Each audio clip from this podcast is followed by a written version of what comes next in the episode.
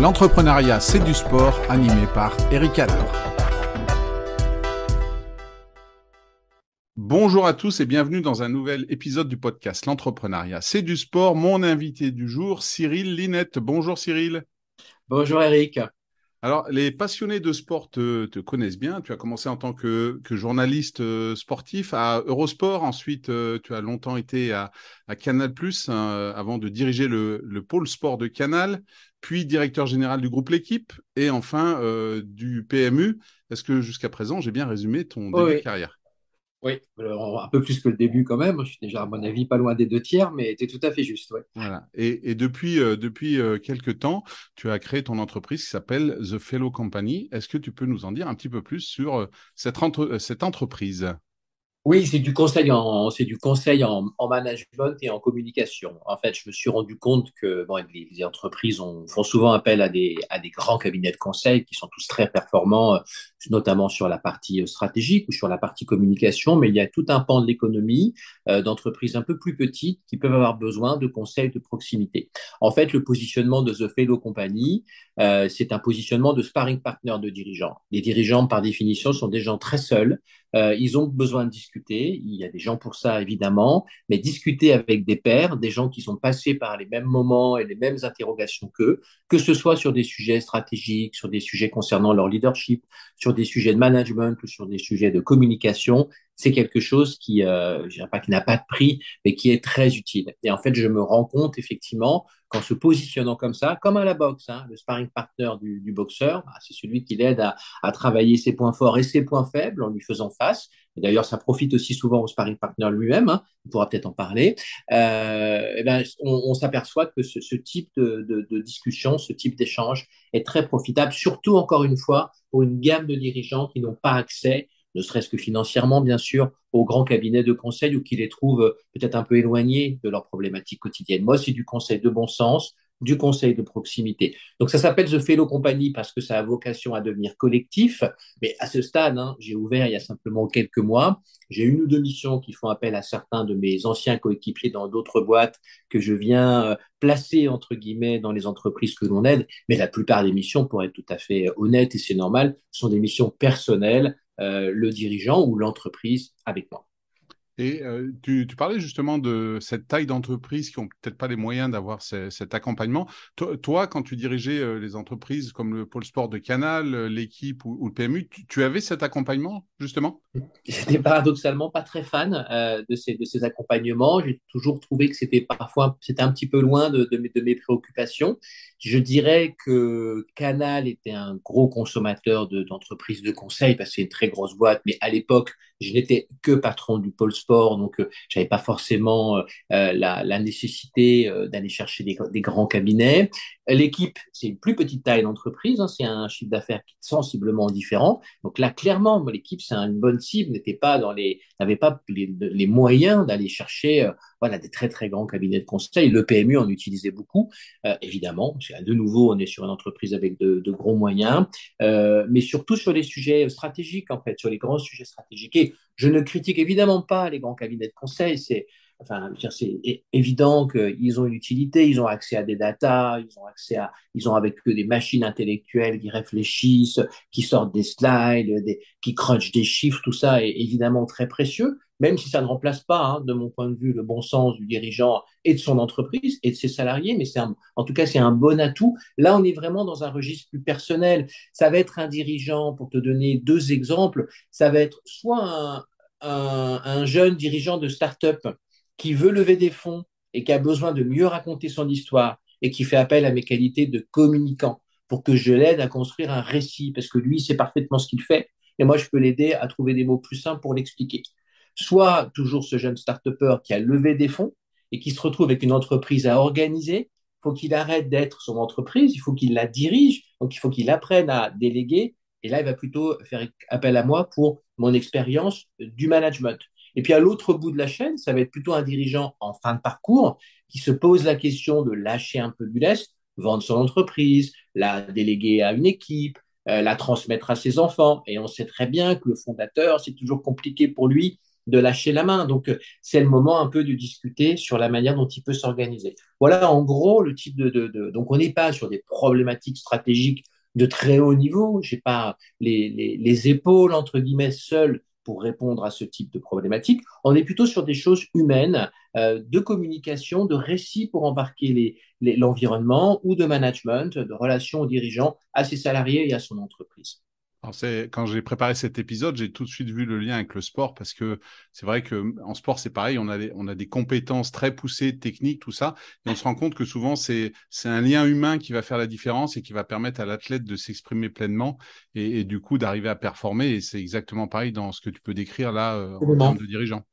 Absolument, je crois, je suis tout à fait d'accord. J'ai la même inspiration que toi et puis toutes mes expériences managériales, et y compris d'ailleurs les choses que j'ai réussies et les choses que j'ai moins bien réussies, parce que tout ça forme un parcours. Et moi, j'ai aucune prétention, euh, pas du tout la prétention de dire que j'ai tout bien fait. Mais je suis passé par des moments euh, parfois un peu délicats, par des moments où on se pose des questions, par des carrefours, et ces, ces choses-là, on les retrouve finalement peu ou prou dans beaucoup de circonstances. Il y a beaucoup de situations qui sont finalement un peu les mêmes.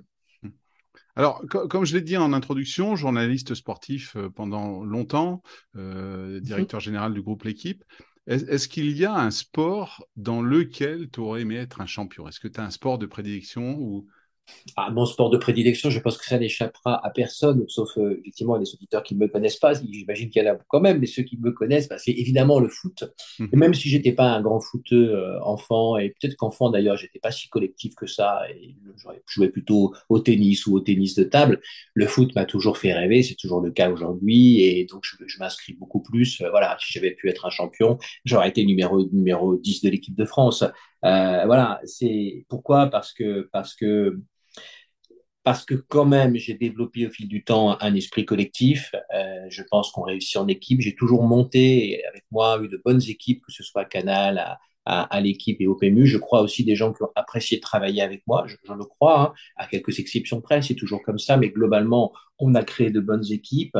Euh, moi, j'ai aimé ça. Et ce que j'aime effectivement dans, dans, dans, dans, le foot, pour prendre la comparaison, et, et je, je citerai euh, Michel Platini euh, à l'intérieur de cette passion pour le foot, parce que d'abord, c'est mon enfance et on n'est jamais aussi, euh, aussi fan de sport et on n'a jamais euh, plus d'idoles que dans son enfance. Après, ça change. Euh, j'ai beaucoup aimé Zinedine Zidane, mais c'est une époque où je travaillais. Donc j'avais aussi, entre guillemets, des relations professionnelles avec euh, Zinedine, parce que je commentais les matchs où il était, ou après parce que je l'ai même vu comme collaborateur, puisqu'il était consultant à Canal et que j'étais son patron, qui est quand même assez amusant. Donc évidemment que c'est un vrai plaisir, mais on n'est plus dans le registre de l'idole, on est dans le registre de, euh, bah, du, de, de, d'un partenaire, on va dire, d'activité professionnelle. Michel, je l'ai aussi connu à Canal sur le plateau de la Ligue des Champions d'ailleurs, mais pour moi, il est toujours resté une idole, euh, voilà, parce qu'il c'était le numéro 10 de l'équipe de France, parce qu'il avait un leadership incroyable, c'était toujours lui qui mettait les buts décisifs, et puis parce qu'après, tout ce qu'il a fait, il l'a transformé en or. Euh, avec l'organisation de la Coupe du Monde 98, la victoire de la France, après l'UEFA, et puis après, ben, il lui est arrivé euh, voilà, comme à d'autres, à un moment difficile, mais je, je souhaite vraiment pour, pour lui qu'il rebondisse parce que, voilà, moi, je, je lui suis euh, resté euh, fidèle. Je pense que c'est quelqu'un qui a une vision. Euh, J'ai toute confiance en lui. Et, et, moi, évidemment, dans mes rêves les plus fous, c'est d'être dans une équipe de foot, mais numéro 10, meneur de jeu. Je ne cache pas qu'évidemment, la notion de meneur de jeu, il y a un peu d'ego dans tout ça, et de celui qui dicte un peu le, la, la conduite du match est une notion qui m'est chère. Et puis, un dernier point, c'est que j'aime beaucoup porter le maillot. Euh, je pense que l'un de mes traits dominants dans les, dans les, dans les jobs que j'ai pu assumer, tu vois, j'étais dans la Canal, à l'équipe, au PMU, c'est des belles marques, c'est des marques patrimoniales, c'est des marques qui parlent aux gens. Moi, j'ai adoré. Et d'ailleurs, ça, parfois, ça, ça, ça, ça confine un peu, enfin, ça, ça amène peut-être à manquer un peu de recul, mais j'ai adoré les maillots que j'ai portés. J'incarne beaucoup, mais je porte beaucoup de maillots. J'ai adoré porter le maillot de Canal, c'était une grande fierté, c'était des grandes, grandes années. J'ai bien sûr adoré porter le maillot de l'équipe, parce que ben, j'étais né, j'avais appris à lire dans l'équipe, je pense comme, comme toi, et j'ai adoré porter le maillot du PMU, parce qu'une belle entreprise française, qui n'est pas considérée, à mon avis, à sa juste valeur, et qu'il fallait défendre. Donc, il y a là, dans le foot, il y a aussi ça, il y a le fait de porter un maillot. Ouais, c'est sûr que ce maillot où on est, on est plusieurs à, à porter le même, à avoir un objectif commun, ouais. euh, c'est aujourd'hui quelque chose que, que tu essayes d'introduire de, auprès des, des, personnes que tu coaches, que tu accompagnes, justement, euh, cette notion d'équipe, c'est quelque chose qui, qui t'est cher oui. parce que tu, tu l'as dit, même si on est en, en, un solopreneur, on a forcément une équipe au cours de, autour de soi qui vous accompagne. C'est quelque chose que toi, bah, tu transmets? Oui, c'est les moments que je préfère. Les moments, entre guillemets, que j'aime le moins dans, mon, dans ma nouvelle activité, euh, c'est de rédiger des notes comme, euh, tu vois, comme aujourd'hui à mon ordinateur chez moi. Bien sûr que le sujet m'intéresse, mais c'est un tout petit peu moins ce que j'aime faire. Et les moments que j'aime le plus, c'est quand je suis dans les entreprises des, des, personnes avec lesquelles je travaille et que je passe un, et que je peux passer un peu de temps avec eux. J'ai eu la chance sur la première année de ce Fellow Company euh, d'assumer une mission qui était aussi opérationnelle, c'est-à-dire que la moitié de la semaine J'étais une sorte de, directeur général de, de, transition auprès du dirigeant et il était tout à fait clair que c'était provisoire, c'était pour l'aider à mettre en place son équipe. Et j'ai adoré faire ça et j'y retourne encore de temps en temps parce que je suis toujours avec eux. Et à chaque fois que je les revois, bah, je soigne les petits bobos, j'en mets un, un, petit peu les trucs d'équerre. Voilà, c'est un vrai plaisir d'être au milieu des gens. Dans le métier du conseil, c'est évidemment euh, très difficile de, de, se retrouver régulièrement dans ces conditions, dans des conditions-là, sauf à avoir beaucoup de clients, à passer beaucoup de temps dans les équipes, ou alors à monter un gros cabinet et, avoir, et avoir des gens avec soi. Mais évidemment, j'en suis pas là. Et, et c'est quand même un but pour toi, euh, plus tard, de, de, faire grossir The Fellow Company jusqu'à avoir du monde qui est avec toi dans l'entreprise pour, euh, pour, pour avoir cette notion d'équipe au quotidien? Oui. En tout cas, The Fellow Company euh, ne m'intéressera durablement que si j'arrive à faire ça. C'est-à-dire que c'est vraiment avec cet objectif-là. Si ça n'est pas le cas, si ça reste effectivement comme beaucoup d'entreprises de, de, du conseil, un peu unipersonnel, avec euh, effectivement euh, quelques missions ça et là qui embarquent des gens, mais la plupart du temps des missions plutôt solitaires, je le prends plus comme une, euh, comment te dire, comme une période de ma vie qui m'aide à devenir un, finalement un dirigeant un peu augmenté. Parce que je trouve que je te parlais tout à l'heure de sparring partner. En fait, entre guillemets, coacher quelqu'un, euh, c'est aussi apprendre beaucoup. Le, la clé du sparring partner dans la boxe, c'est que lui aussi progresse, en fait, mmh. hein, en, en, étant euh, le, le, le, complice, entre guillemets, d'entraînement euh, du boxeur qui se prépare à disputer un championnat du monde. Moi, je pense que ça me fait progresser. Dans tous les cas, ça me fait progresser. Donc, soit ça me fait progresser suffisamment pour développer ce Fellow Company. Et je serai très content parce qu'on montrera vraiment quelque chose. La démarche que je, que je propose rencontrera un succès, mais ça, ça prendra quelques années. Ça peut pas se faire en, quelques semaines, évidemment. Et on arrivera à monter vraiment quelque chose de collectif. Soit, ben, finalement, je me servirai de cette expérience pour être un meilleur euh, dirigeant euh, plus tard.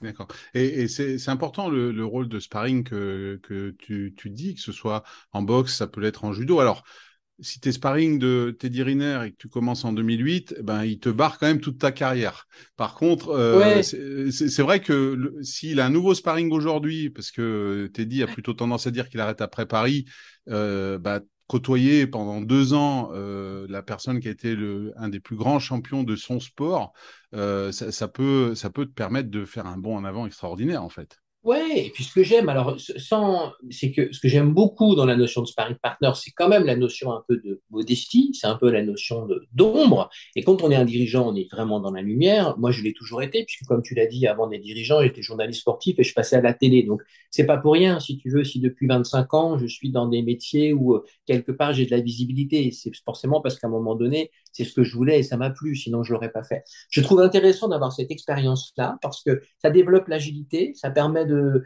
voilà, de voir, d'essayer un peu plus dans l'ombre, mais de voir comment est-ce qu'on peut quand même interagir efficacement avec son client pour se dire, tiens, je l'ai fait un peu différemment, peut-être de manière moins assertive ou moins personnelle que d'habitude, mais il m'a écouté, il en tient compte et c'est sympa, et puis en plus, il, il y met sa propre valeur ajoutée. Et puis surtout, ça me permet aussi d'être au contact avec des entrepreneurs. Et honnêtement, j'ai fait quelques trucs sympas dans ma vie, mais quand je vois des types qui ont monté une boîte, comme mon, dirigeant de, presse professionnelle que j'ai accompagné un an, euh, qui, qui, qui, a démarré il y a 30 ans à la sortie de l'école et qui a monté une boîte de toutes pièces, ou quand je vois aujourd'hui des jeunes euh, plutôt start-upers, 25-30 ans, euh, avec une super idée et qui se bagarrent, qui savent qu'ils vont pas gagner d'argent tout de suite, ils sont toujours dans des processus peut-être à terme de valorisation, mais c'est très incertain. Et puis si le truc marche pas, eh ben, ils changent, de, ils changent, ils sont très agiles, ils prennent tout de suite une autre direction. C'est absolument fascinant de voir euh, l'engagement des uns et des autres et ce, cet esprit entrepreneurial. Euh, moi, je l'ai toujours aimé, toujours eu un peu au fond de moi, mais je ne l'avais jamais éprouvé de près parce que dans une grande entreprise, je suis désolé, on n'est pas entrepreneur. Hein. on porte le maillot qu'on veut bien vous confier, euh, alors que quand on est entrepreneur, on le tricote soi-même, le maillot. C'est quand même très différent. Donc là, je regarde des gens tricoter, ou je vois des gens qui ont tricoté eux-mêmes déjà un, super maillot. C'est une super expérience pour moi. Et, du coup, ce, nouveau métier euh, un peu seul que tu découvres, euh, tu te fais toi-même accompagner? Tu as, toi-même ton, fellow à côté de toi qui t'accompagne, qui te donne des conseils ou pas? Oui et non, je n'ai pas mon fellow, mais, mais je discute avec, euh, avec, euh, avec pas mal de monde, oui, avec ceux qui me connaissent, avec, euh, avec bah, certains de mes clients, parce que finalement, quand une mission s'arrête, on peut aussi prendre leur feedback, ou des gens qui se sont eux-mêmes lancés dans des aventures entrepreneuriales il y a quelques années. C'est de toute façon au gré des rencontres, donc c'est pas figé, mais de toute manière, je suis en phase d'apprentissage, ça c'est sûr. Donc, dans une phase d'apprentissage, tu es forcément dans, une, dans un mode d'écoute. Et, du coup, tu as cité euh, le foot, Platini, euh, Zidane. Est-ce que tu as un sportif ou une sportive qui t'a inspiré peut-être plus jeune ou qui aujourd'hui t'inspire parce qu'il dégage, parce qu'il est? Euh, Est-ce que c'est toujours Platini, Zidane ou est-ce qu'il y en a d'autres dans, toute ta carrière, dans tous ceux que tu as rencontrés qui t'ont marqué? Alors après, du coup, je ne sais pas si je devance tes questions suivantes ou si j'ai suivi, le, bon ordre, mais aujourd'hui, ce qui me fascine chez les sportifs, et, parce qu'à un moment, tu m'as demandé, tu, m'as dit, je vais t'interroger sur euh, les, qualités que eux ont et que tu n'as pas. Si c'est ça la question, si je peux répondre à cette question. Oui, bien euh, sûr. Parce que, voilà, Michel Platini, c'est, pour moi, c'était le leadership en équipe de France, et puis c'était euh, tout ce qui touche, il le transformait en or, puisqu'après, il s'est retrouvé au comité d'organisation de la Coupe du Monde 98, la France l'a gagné, puis il est devenu président de la FIFA. Et puis, il a pris un, un nion, entre guillemets. Il a pris un, Voilà, un peu comme moi. Ça, à un moment donné, moment, parce qu'au PMU, ça s'est terminé un peu difficilement pour moi, même très difficilement. C'est des choses qui arrivent. Bon, euh, c'est intéressant aussi, l'échec. Et Michel, il a connu ça. Et moi, je lui souhaite de rebondir. J'ai confiance en lui, même par rapport à tout ce qu'on a pu raconter. Je lui souhaite de rebondir parce que pour moi, il a une vision sincère pour le foot et, et j'aimerais bien le, le revoir en action. Voilà, donc toute proportion gardée, je, je, trouve qu'il y a des points communs. Aujourd'hui, les sportifs qui me fascinent, j'ai envie de te citer comme ça, pour rester dans le foot, Kylian Mbappé, je vais t'expliquer pourquoi, et j'ai envie de te citer aussi les, les, tennismen, même si c'est vrai de plein de sports, mais ça me frappe chez eux. Je trouve que ce qui est fascinant dans les sportifs, et que moi j'ai pas, c'est une, une, une, confiance inébranlable et une résilience euh, à l'échec qui fait que ça ne les perturbe jamais. Je prends l'exemple de Kylian. Euh, il peut faire un mauvais match. À la finale de la Coupe du Monde, il n'est pas très bon pendant, euh, comme le reste de l'équipe de France, pendant 70 ou 75 minutes. Il peut rater tous ses contrôles, ses prises de balle, ça lui arrive parfois. On voit bien que ça n'impacte, un peu comme Cristiano Ronaldo, ça n'impacte jamais sa confiance et qu'à la première occasion venue, il va marquer et il est capable d'enchaîner d'autres buts. Il est capable de faire sur le contenu un match très moyen et de finir en ayant mis deux ou trois buts décisifs preuve en fait que les échecs relatifs qui lui, arrivent en cours d'un match n'ont pas de prise sur lui et n'altèrent en rien sa confiance. Ça, je trouve ça fascinant parce que moi, j'en suis incapable. Et je pense aussi au tennis. Bon, moi, le tennis, c'est un autre sport que j'adore. Ce qui est quand même absolument extraordinaire, c'est que tu ne peux absolument pas être dans le, tu sais, c'est comme de la méditation, mmh. c'est comme de la méditation de pleine conscience. Tu peux pas être dans l'anticipation, la méditation t'apprend à ne plus être dans l'anticipation et tu ne peux pas être dans le ressassement non plus tu dois être dans l'instant présent. Un joueur de tennis qui perd un point extraordinaire ou qui réussit un point extraordinaire, s'il ne retrouve pas sa concentration sur le point suivant, ça peut aller très vite. Donc, ce qui me fascine chez des champions comme Nadal, comme, comme Djokovic, comme, comme Federer et d'autres, c'est cette capacité à se reconcentrer, quel que soit ce qui s'est passé dix secondes avant.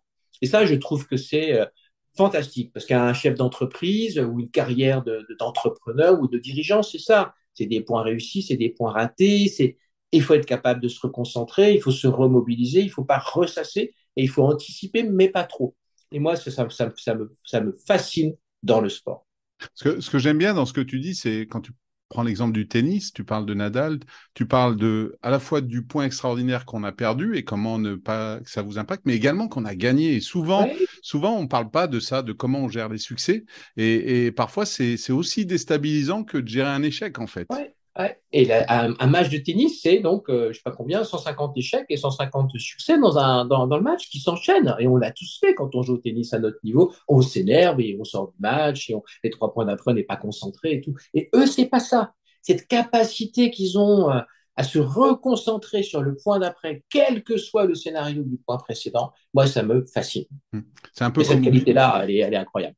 C'est un peu comme au, biathlon où, globalement, dans, dans, 90% des cas, tu sais que tu vas rater au moins une cible, même si tu arrives des fois à faire le sans faute, mais tu vas rater au moins une cible et c'est, ben, il faut pas que ça impacte toute la confiance en toi que tu as et, tout ça, quoi. Ah, exactement. Bah, le biathlon, c'est un bon exemple. Ah, tu rates ton premier tir, tu sais que tu as les autres, tu ne veux pas de tir. Il faut évidemment que tout de suite, tu te dises, bon, allez, hop. Donc, tu ne peux pas, tu es dans l'instant présent. Tu ne peux pas en train être en train d'anticiper ce que tu vas faire derrière parce que tu risques d'être déçu et tu ne peux pas ressasser le, le, tir précédent. Hmm. C'est vraiment cette, cette, question de l'instant présent. C'est une règle de vie quand même hein, pour tous qui, qui, est, qui est très utile. C'est pas facile à faire. Moi, honnêtement, je peux être volontiers dans le ressassement ou dans l'anticipation, parce que je suis quelqu'un qui pense à tout tout le temps, donc j'ai besoin de temps en temps de me caler et de me dire arrête de ressasser ou arrête de trop anticiper. Voilà, euh, soit ce que tu fais, parce que c'est ça la confiance en fait. Et je suis fasciné par les grands sportifs, par euh, la capacité qu'ils ont à, être totalement dans l'instant présent et dans la confiance. Et de c'est vrai dans tous les sports. Je t'ai cité parce que voilà, chaque fois que je vais voir un match de tennis à Bercy ou à Roland Garros, c'est à ça que je pense. Mmh. Et, euh, tu parlais de, Michel tout à l'heure, à la fois sur sa carrière de Platini de, de joueur, mais également sa reconversion. Du coup, du coup, c'est une des questions que je pose, c'est est-ce que lui, c'est vraiment le bon exemple du, joueur qui était sur le terrain, qui a su transposer ses qualités en tant que, manager?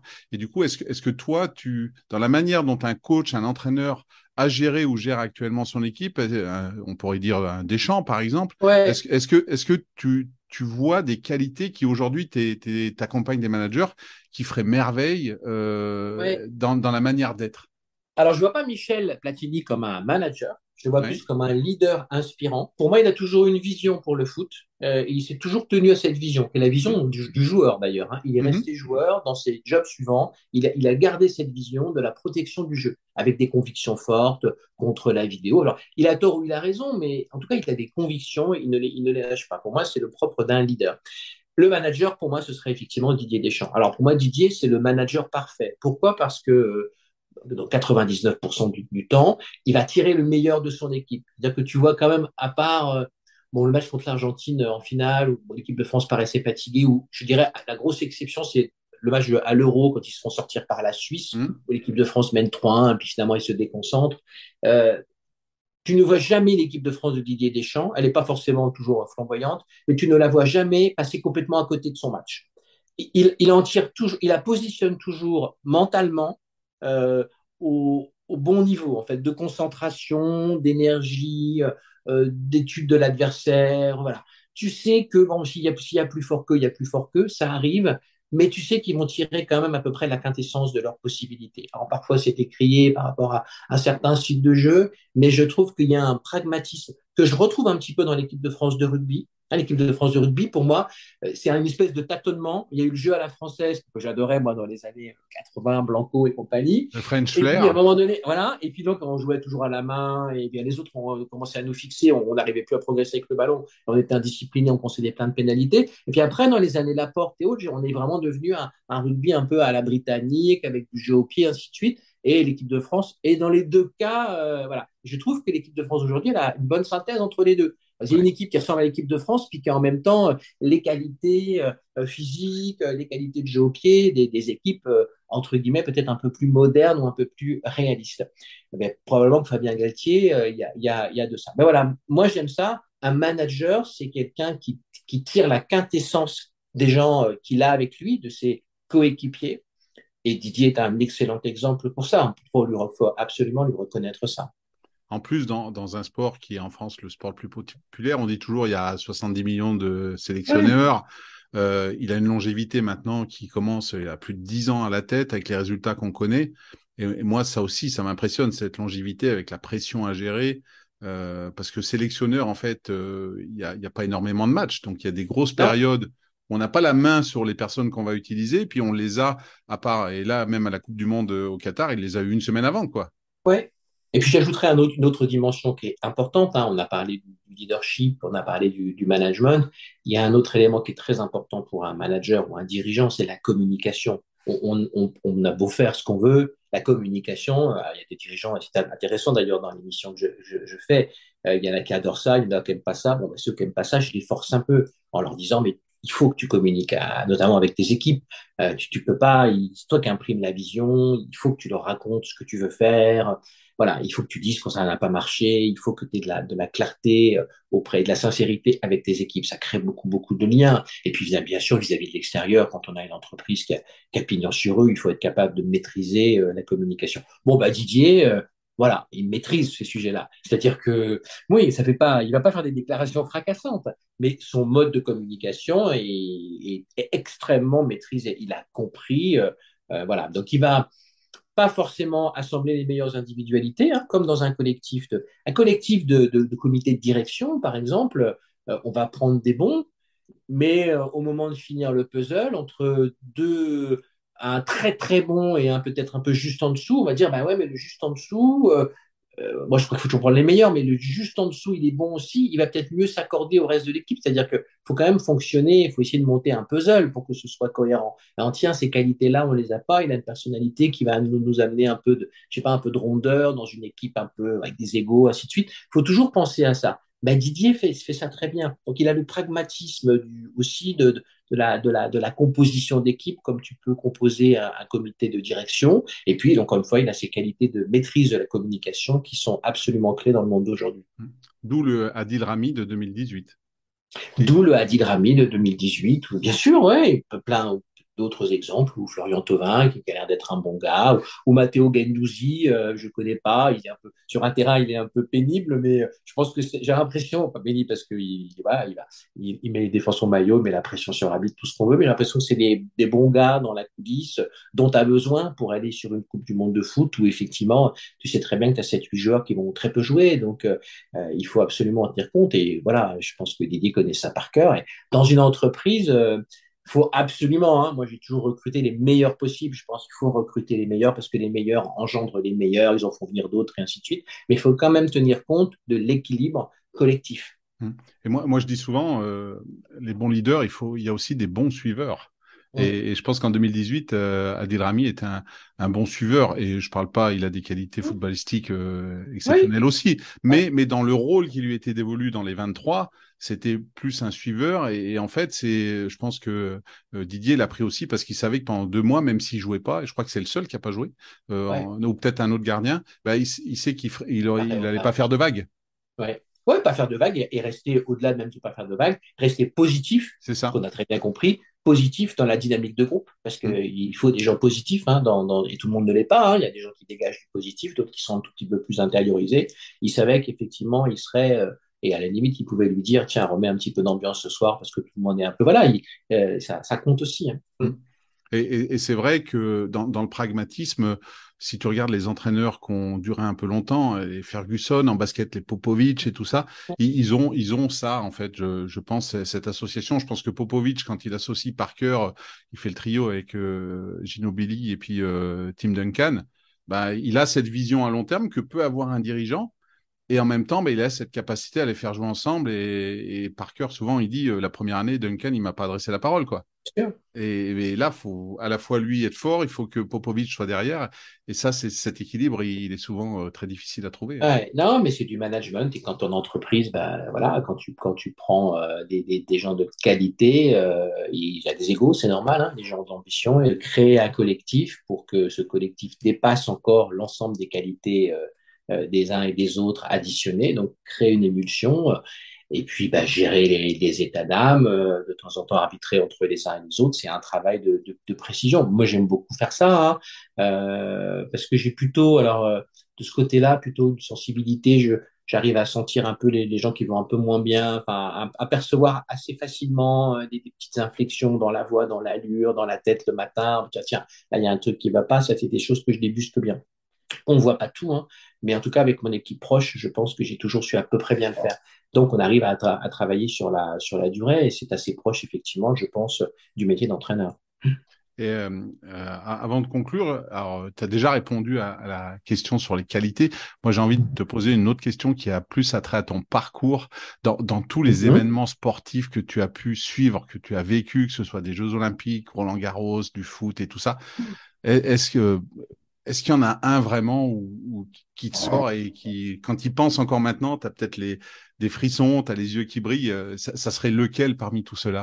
Ouais, alors on va, on va s'éloigner un peu des problématiques de management pour être plus, plus dans des, dans des sujets personnels Oui. de hmm. souvenirs. Il y a les Jeux Olympiques de, les Jeux Olympiques de Sydney, parce que c'était à Sydney, que c'était au bout du monde et qu'aller faire ça en plus, euh, Canal, on avait su qu'on avait les droits genre trois semaines ou un mois avant. Donc euh, c'était vraiment, il a fallu se partir à toute vitesse. Et moi, je commentais l'escrime, je connaissais rien, mais j'ai appris sur le tas et très vite avec des gens adorables, le monde de l'escrime et tout. Donc euh, voilà, c'est un souvenir incroyable. Puis après, un match, un match, un match de je pas pourquoi, je pense tout le temps. C'est un match de Ligue des Champions que j'avais commenté avec Franck Sauzé entre Chelsea et Barcelone avec le but du pointu de, de Ronaldinho. Euh, Ronaldinho, j'ai bon souvenir parce que le but, là, le Salom à Guingamp, que tout le monde revoit toujours euh, avec le PSG, c'était moi qui commentais aussi. Euh, euh, j'ai même, euh, voilà, Ronaldinho, j'avais suivi euh, à, Barcelone pas mal de matchs. Et ce match Barcelone-Chelsea, euh, avec ce but du pointu incroyable, je ne sais pas pourquoi, j'ai toujours un souvenir de ce match qui me revient. C'était un super match, hein, mais j'en ai forcément vu d'autres. Voilà. C'est vraiment là des souvenirs qui sont plus euh, personnels, liés à, ma première partie de carrière, qui était une carrière à l'antenne, euh, que j'ai beaucoup aimé, mais qui aujourd'hui, évidemment, est un petit peu loin derrière moi. Et, et euh, au quotidien, aujourd'hui, tu arrives à retrouver ces sensations de, que tu as pu avoir? Ce sont des événements exceptionnels qui, qui décuplent les sensations, hein, euh, les JO, les... et, et c'est ça. Tu essayes de retrouver ça aujourd'hui dans, quand, quand dans, le, dans, le, dans, dans, le, dans le plaisir, euh, dans le plaisir pur du fan de sport, non parce qu'il n'y a rien qui ne remplace, pour moi, il n'y a rien qui remplace l'enfance, je te l'ai dit. Pour moi, les ouais. trucs les plus marquants, c'est Bernard Hinault, Yannick Noah, Alain Prost et Michel Platini, tu vois, c'est On a les mêmes. ça. euh, non, on a les mêmes, non, mais il n'y a rien à faire. Tu peux pas, euh, voilà, même si là, là le but de Mbappé, moi, j'avais jamais vu mes enfants comme ça sur la finale de la Coupe du Monde. Je m'en souviendrai toute ma vie parce que, voilà, j'avais, j'ai vu une maison exploser comme ça sur son égalisation contre l'Argentine, mais et puis, bon, voilà, mais malgré tout, voilà, ces souvenirs d'enfance. Et après, professionnellement, ben, il y a eu le, plaisir, effectivement, de la couverture des événements sportifs hein, du journaliste. Après, dans le management, tu as aussi des plaisirs hein, quand tu récupères les droits avec Canal, avec une bataille numérique que tu sais pas si tu vas gagner, euh, bah, quand as des c'est tout con, mais quand tu as des super résultats euh, sur une sur une grande journée de course au, PMU, euh, voilà, c'est des, des choses qui sont peut-être plus liées au business. Euh, voilà, au, résultat. Quand, tu réussis un super recrutement, que tu veux absolument recruter quelqu'un, puis ici, il y, a, des moments de, peut-être pas d'euphorie, mais il y a des moments de, plaisir euh, euh, intense qui sont aussi liés à l'activité de, de, de dirigeant, hein, bien sûr, bien sûr, bien sûr. Voilà, ça c'est sûr. Hein. C'est heureusement pas que un champ de mine, hein, fort heureusement, pas du tout même. non, il y a un plaisir quotidien, puis il y a quelques pics effectivement qui peuvent arriver de temps en temps. Et du coup, côté business, The Fellow Company, donc les, projets dans les semaines, les mois qui viennent? Non, mais les projets, c'est continuer, c'est tracer, euh, voilà, construire ma, ma pelote, euh, tracer, euh, tracer ce, ce, fil qu'on va partir de, ce, de cette idée, euh, de ce, on va dire, de ce conseil de proximité, euh, et puis continuer à, à, prospecter, à avoir des gens. Alors, euh, tu connais ça, hein, euh, voilà, tu vois beaucoup de gens et puis ça prend du temps, euh, on ferait bien quelque chose, mais donc il faut, apprendre aussi un peu la, patience. Mais non, l'idée de ce Fellow Compagnie, c'est de continuer, d'essayer, voilà, de trouver des aventures un peu plus collectives.